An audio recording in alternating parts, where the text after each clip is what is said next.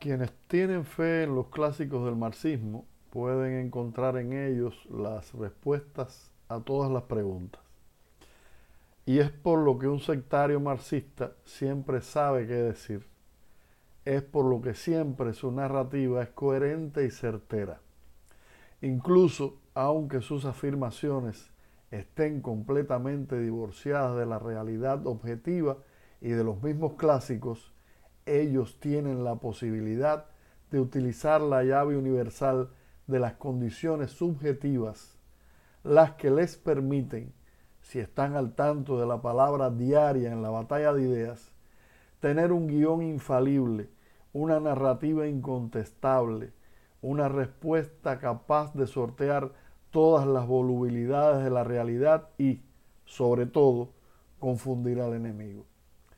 Sin embargo, el resto de los mortales somos, a veces, incapaces de tener respuestas ante esas falacias sorprendentes.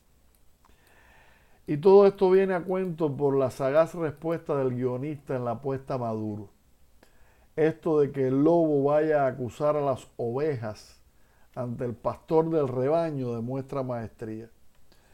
Y no es un guion robado, no hay plagio alguno es original y aunque sí utilice el tema y los clichés del género, tal cual lo han hecho sus predecesores en todos los escenarios, esta vez el canciller de Maduro ha intentado colocar la viga del ojo propio en el ojo ajeno.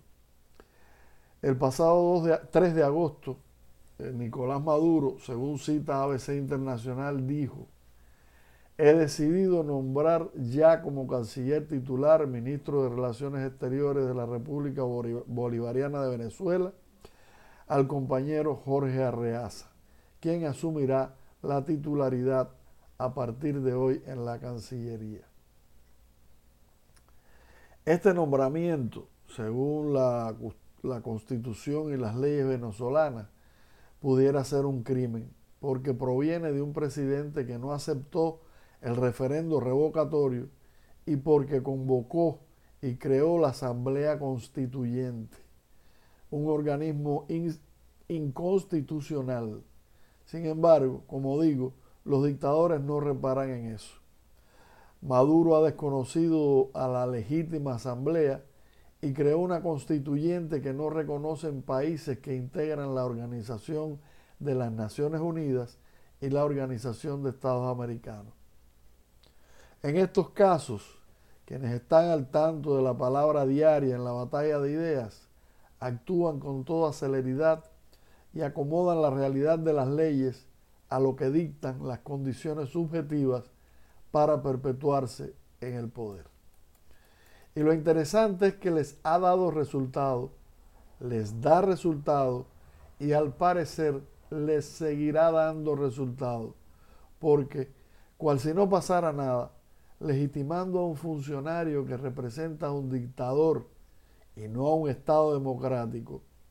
El señor Antonio Guterres, secretario general de la ONU, recibió el pasado viernes 25 de agosto, según informó Telesur, al canciller de Maduro, para hablar sobre la situación de Venezuela y sobre las amenazas de una posible intervención militar por parte de los Estados Unidos. Este rol debió corresponderle mucho antes al presidente de la Asamblea, Julio Borges, como supuse que debió suceder, basándome en el artículo 187, numeral 11 de la Constitución Bolivariana de Venezuela.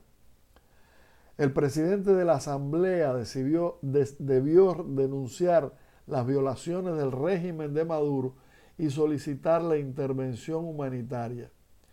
Pero el lobo actuó primero. Y lo hizo, a pesar de todas las evidencias en su contra, con donaire. Una vez más, por la timidez de las víctimas, los victimarios se libran de sus culpas y van adelante, ocupan el puesto de voceros y lanzan sus falacias sobre la mesa en un momento en el que los lectores están ávidos de respuestas sobre las posibles formas de salir de la, crisis venezolana.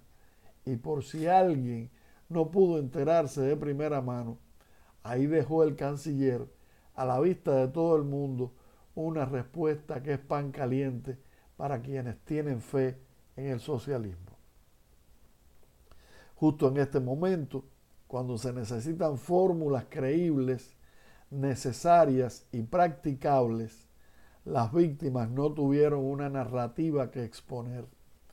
Asediadas por los lobos, quedaron inermes y, retomando la leyenda de David contra Goliat, los victimarios se colocaron en el puesto de las víctimas y depositaron la viga del ojo propio en el ajeno.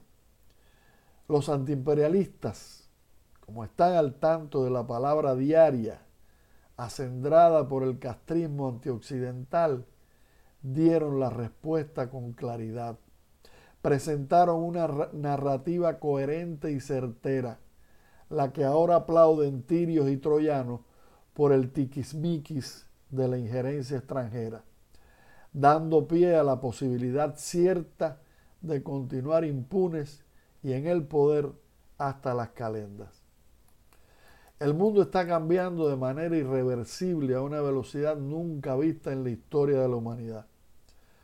Por lo que se impone un nuevo orden en esta parte de la Tierra también. Es necesario el acotejo de las leyes internacionales que nos vinculan en esta América nuestra, en este continente con todos y para el bien de todos, en este hemisferio que por más, fuerza que hagan los sectarios marxistas a las condiciones subjetivas, continuará siendo occidental. De tal modo que, en mi opinión, no es posible seguir usando las fórmulas del siglo pasado para solucionar crisis como la de Venezuela, simplemente porque ya los anticapitalistas le agarraron la seña. Ellos saben que la invasión que no los mata los engorda y que quien les amaga y no da los hace impunes.